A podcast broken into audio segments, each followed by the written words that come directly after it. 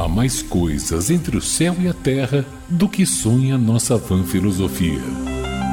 A economia da salvação, com Biagio Talento. Olá, ouvinte da Metrópole. O controle do tempo sempre foi uma das tarefas fundamentais dos feiticeiros das tribos primitivas no início da aventura humana. Mas até os dias de hoje, sertanejos calejados pelas constantes secas do sertão nordestino conseguem antecipar se a próxima temporada de chuvas será boa ou ruim. Isso observando os sinais da natureza. Conhecemos um desses profetas da chuva, no município de Caicó, Rio Grande do Norte. O senhor Chiqueupídio consegue ver os sinais do tempo a partir do comportamento dos animais e plantas da caatinga.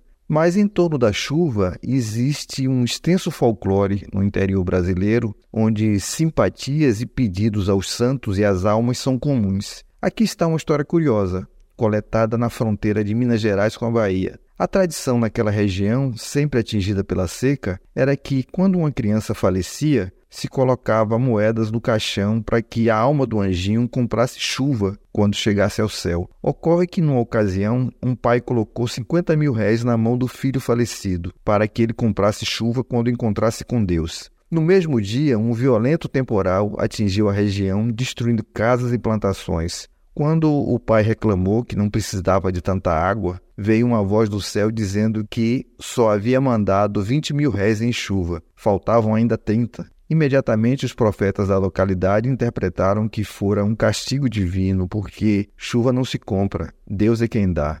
Esta e outras histórias estão no livro Com dois te botaram, com três eu te tiro, um estudo sobre religiosidade popular, suas rezas, benditos e excelências, que Helenita Monte de Holanda e o locutor que vos fala acabaram de lançar. Biagio Talento Jornalista.